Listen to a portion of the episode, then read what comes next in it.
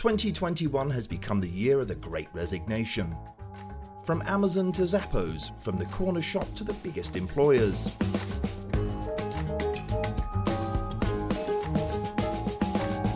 So, how do you deal with this huge challenge and motivate your staff to stick around rather than jump ship?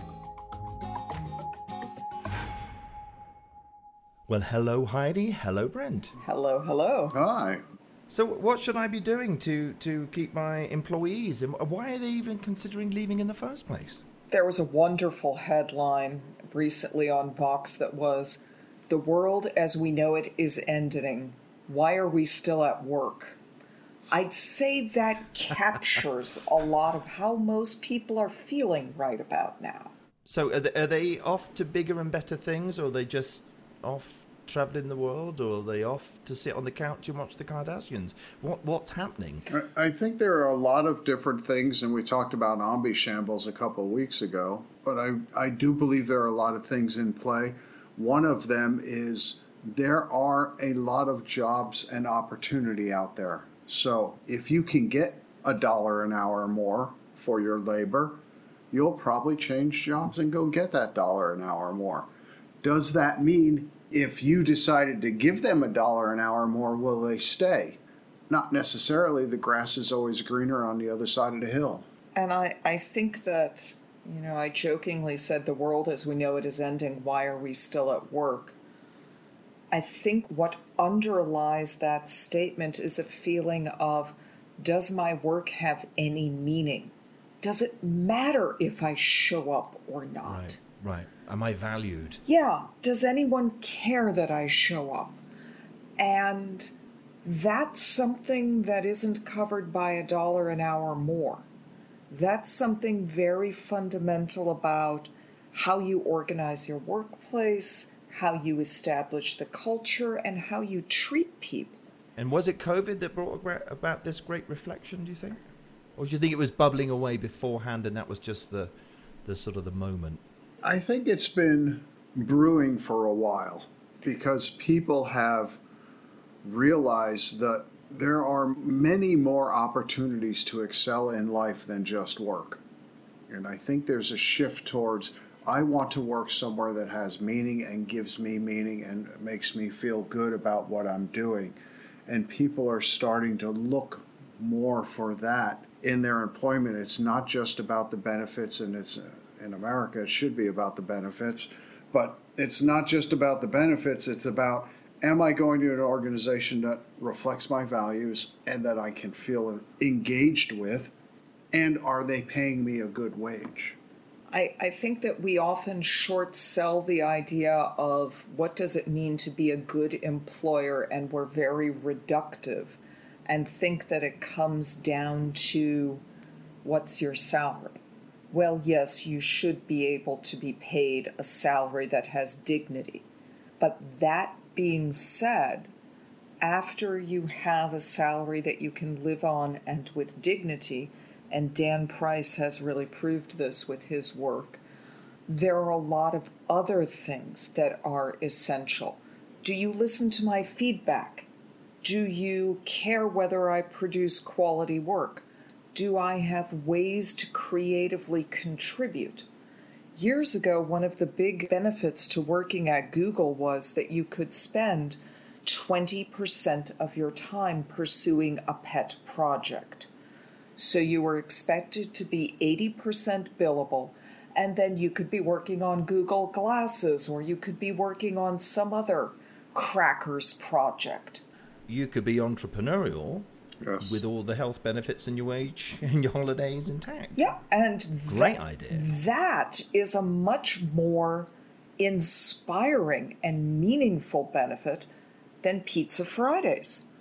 No detriment to pizza. I love pizza as much as the next person, but truly, I don't know when we started to think that the only value you can give people at the workplace is pizza, bagels, or a salary.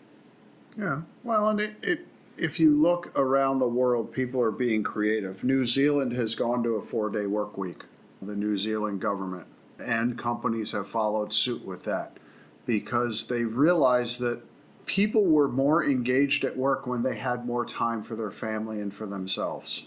So that's one way of doing it is can you modify the benefit and the work structure to give people that meaning and allow them to have that So were those employees then more focused for the four days they were at work?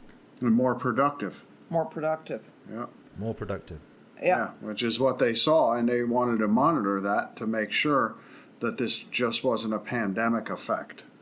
And I, I think that there's something fundamental in the idea that human beings want to work.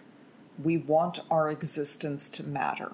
I was watching something on Japanese TV that was interviewing people who had made it out of homelessness in Japan, and the person was saying, It feels so good to have a job because what I do has purpose.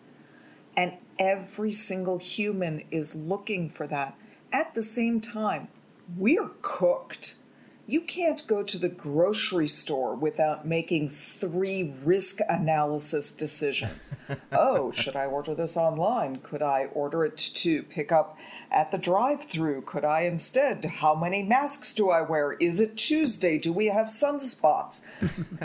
People are exhausted from that and that level of exhaustion you have like these competing on the one hand i want to contribute i want to be part of a work community i want to do something that has dignity on the other hand i'm a little crispy around the edges maybe got a little bit going on maybe a little high strung Well, and, and should you have to work two jobs to make a living? Absolutely not. There's recently, we won't use General Mills again, but there's recently a food manufacturer that their employees are unionized and they went on strike. They could not negotiate a deal, so they're all being replaced and fired. Which i don't recommend that which is just it, it's insane that that is the answer of employers. Well, I will just get someone else. and I'm you- not going to pay you what you deserve. I'll find someone else to do it for you. As a, as a shareholder of that company, I'd be very worried about that decision Yeah. about bringing in X number of employees and training them all up. Are we going to see a dip in production? You know, that how much is that retooling, retraining going to cost? Yeah. As a shareholder of the company, I would be questioning that decision. There's a high risk also. It's- it's How many definite- accidents are you going to have because it's production? Yeah, it's the definition of a lose lose decision.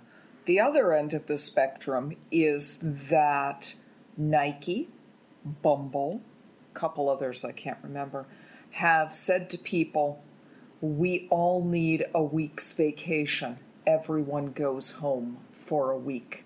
We're just taking a few days off. We all need the time off. And they've done that so that it's not punitive if you choose to say, I need more time for my mental health, because everyone's on vacation. You're not going to come back to a 300 email stack in your inbox. You're coming back to everyone's been away because we all need that peace. That's the other end. You can fire them all, or you could give everyone a week's vacation. So looking at it from, you know, to be devil's advocate for a moment, there are those that are saying, well, all these people are just too lazy. They've all gone home. They just don't want to work. They're all on welfare.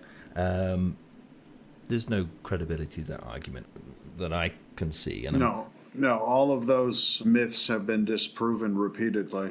And I think it's just sour grapes. Yeah. I, I think it's people not willing to take accountability for what they have contributed to a work environment that is inhumane. And I do feel bad for people that have been working for minimum wage and it has not changed in a decade. yeah, I do. Prices have gone up significantly in the last decade. Everything's And- gone up. Yeah. And yes, people will argue, well, they should they should have gone and got educated, to get a better job. That is not for everyone. Our minimum wage in this country is dismal, Absolutely. and that's why many cities and states are taking it upon themselves to change the minimum wage because the federal government is not doing it. New York City, it's it's I think it's ten twenty five now or something I, an hour in the city here. If you're a working person in the United States, you should be able to afford food on the table, a roof over your head, some sort of form of transport. Uh, full stop. Whatever the job is that you do, mm-hmm. you know, Yeah. and the size of that roof over your head, you know, is relevant to what you may have earned if you've gone off and got a university education, blah blah blah. But if you haven't, you should be entitled. You're not entitled. That's the wrong word. You should be Able to. able through through the fruits of your labor to be able to afford those basic essentials in the wealthiest country on the planet. Yeah. Well, that- let's go back. is- Let's go back to Henry Ford. And Henry Ford said, "I wanted the vehicle to be affordable by everybody, even the people building it." Yeah, so he was paying his workers. It was a five dollars a day, Yeah.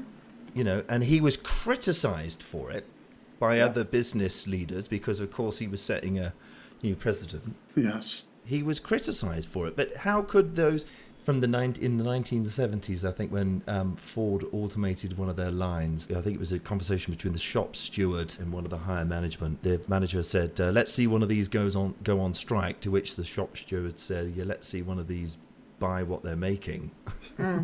you know. Well, it goes back to the idea of what is dignity in work. And we should have enough respect for the labor of anyone that if you work a full week, you can afford the basics of life. That is not luxury, that is dignity. Absolutely. Absolutely. And we all So- want to be valued in what we spend so much of our lives doing. We do. and I and I'm quite excited about the movement and the courage of people to say enough's enough. I'm going to go and find something else because not everyone's can make that jump.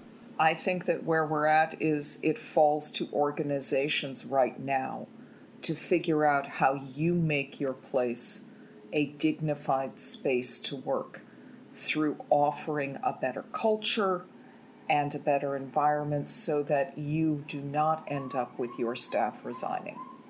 Well, thank you so much for that uh, uh, insight. What can we look forward to in the next episode?